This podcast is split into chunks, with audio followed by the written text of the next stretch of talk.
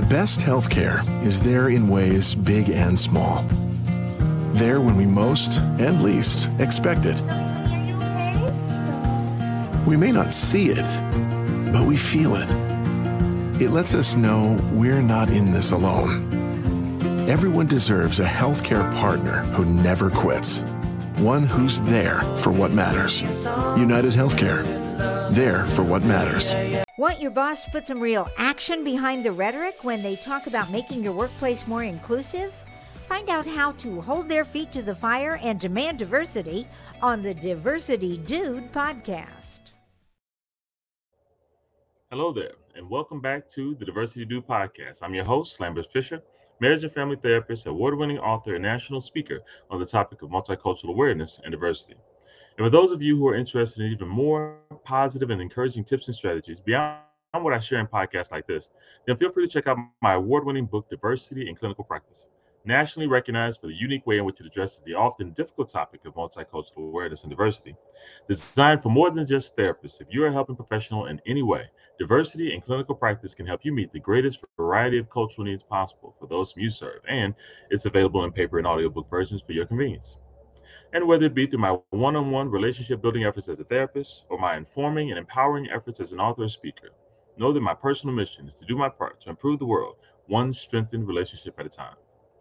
So today I want to share with you a few encouraging words about how Martin Luther King's dream was not colorblind. Let me explain. In the days leading up to the holiday, celebrating the life and achievements of Reverend Dr. Martin Luther King, Jr. in January and continuing into February, during which we honor and celebrate achievements throughout Black history, there's been a growing narrative in many circles that Dr. King promoted colorblindness and thus would have opposed not only affirmative action efforts, but also the totality of diversity, equity, and inclusion efforts as a whole. Now, on the surface, for many, this would seem to be an outrageous claim, noting that Dr. King's significant civil rights efforts and involvement clearly demonstrate that he would support diversity, equity, and inclusion efforts intended to address injustices experienced by African Americans and put an end to segregation, discrimination, police brutality, and more. Whether it be in his many church sermons or smaller community speeches or his most well-known nationally televised I Have a Dream speech, this message is clear and seems to contradict the claim that he was colorblind and would have opposed DEI efforts today. However, some have heard the same I Have a Dream speech and have come to a very different conclusion. Specifically, they highlight the line in the speech where he expresses, "I have a dream that my 4 little children would one day live in a nation where they would not be judged by the color of their skin, but by the content of their character." And it is here where the difference in interpretation rests. Because for some, this proves that Dr. King was promoting ignoring color as a significant factor and focused instead on building character. For those who interpret the speech this way, the many efforts and initiatives that seem to be geared specifically toward people of color would seem to be highlighting something that's irrelevant at best and unfair at worst. So then, what do we do with that dilemma? What can you do if you find yourself in a conversation with someone who has a contrasting view on this topic? Well, in order to help facilitate a healthier conversation between you and a loved one, a friend, or co-worker, I'd like to share a few considerations to inform whatever it is you choose to do or say next. Consideration number 1. Dr. King was not colorblind. While I respect varying interpretations on almost everything in life, I also acknowledge that some arguments have more support and credibility based on additional supporting factors. All that to say is if you look only at that one line in that one speech, I can see how someone could make that argument. After all, if we focus only on character and valued everyone on such in thought, word, and action, there will be a lot more positivity in the world. It sounds great. It has merits. However, even if the increased value on character aspect of the dream became a reality, Dr. King was not advocating for ignoring or dismissing the value of race, ethnicity, and related unique characteristics of various cultural backgrounds. Dr. King never said, "Let's pretend like we're all the same with no differences or uniquenesses between us." Instead, he advocated repeatedly for us to be treated with the same level of respect, value, and opportunity, no matter our similarities or unique differences. Which leads to consideration number 2. You don't have to ignore color to avoid judging color. Although I have briefly discussed this in a previous podcast, let me elaborate a little bit more here. One of the reasons people have a problem with hearing people promote colorblindness, no matter who's doing it, is that being colorblind risks ignoring, minimizing, or dismissing some of the cultural uniquenesses people value in themselves. Though sometimes including their skin color, it goes beyond that to include cultural traditions, ways of communicating, ways of relating, and much more.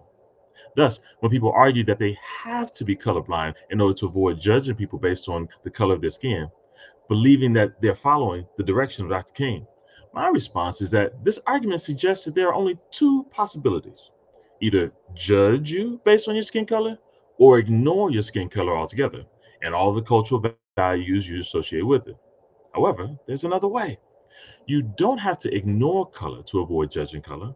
Instead, you can learn to value one's racial or ethnic identity, involving many things, often including skin color, as one of the many aspects of a person's identity that mean a lot to them individually, as well as in relation to their extended family and larger community as a whole. Which leads then to the interesting consideration number three. Arguing that Dr. King was against DEI efforts may be experienced as a manipulative effort to perpetuate further discrimination. How so? Well, in the ongoing social and political battle for or against DEI initiatives, there is a continuing evidence that diversity, equity, and inclusion efforts, when implemented healthily, benefit individuals, families, businesses, and communities at large, even across varying cultural backgrounds or identities. Everyone benefits. And yet, change is often difficult, and many who oppose DEI efforts are finding it difficult to identify legitimate arguments against these proven benefits. In light of this, some suggest this latest argument is an attempt to use one of their leaders against them, as if to convey that, well, if you don't stop these DEI efforts when an outsider tells you it's inconvenient, then maybe you'll listen if we convince you that one of your most prominent leaders would have been on our side and against that stuff as well. Based on what I've already discussed, there isn't much evidential merit to this argument, once taken in the context of the abundance of Dr. King's additional messages and actions. However, if you find yourself identifying with the argument that colorblindness is best and that Dr. King was in support, I would encourage you to keep these concerns and cautions in mind so as to not only understand the cautions that might influence others' interpretation of your argument, but also that you would use this as an encouragement to focus your efforts on finding additional evidence to specifically address these cautions and concerns, to not be seen as manipulative or have a different argument. And if you find that there's insufficient evidence, then whether you join a DEI cause or not, find a way to reassure others that you are not the threat that they may fear you to be. In the end, while a creative intellectual game to play as far as what Dr. King would or would not have supported, the real significance is not in imagining or making actual decisions today based on what he might or might not have supported on the topic of affirmative action or other specific movements or initiatives of the day. Rather, it's about taking inspiration from Dr. King's iconic and timeless speech by intentionally looking for or looking into everything that we do ourselves and support in others, and ask whether it's contributing to the peaceful, nonviolent world in which you dream. I'm not impressed by policies. I'm not impressed by statements, initiatives, or movements themselves. However, though they're needed, I'm impressed by how they're implemented and the direct impact they have on others. Is it promoting hate or division, or instead confident humility, respectful accountability, and emotional reassurance of shared efforts to join together as a community, as a society, not to delete all awareness of differences in favor of peace by sameness, but to appreciate and value our many differences? Not judging people based on the color of their skin, but also not ignoring it either. Instead, learning to appreciate the unique variety of skin colors alongside of quality character, skills, abilities, unique creations and contributions to this world, different and similar to among different cultures. My hope for you is that you will find your own way of avoiding judgment in favor of appreciation of color, character, and many aspects of who a person sees themselves to be. It would be great to see that part of Dr. King's speech become a reality, along with many more over the years of time to come. And with that, I'll say thanks again for listening in to today's Diversity Dude Podcast. If you have any pressing diversity-related questions that you'd like me to address on an upcoming podcast, or if your organization is in need of a shame-free and empowering guest speaker or training on this often sensitive topic, then feel free to reach out to me directly at www.diversitymadesimple.com.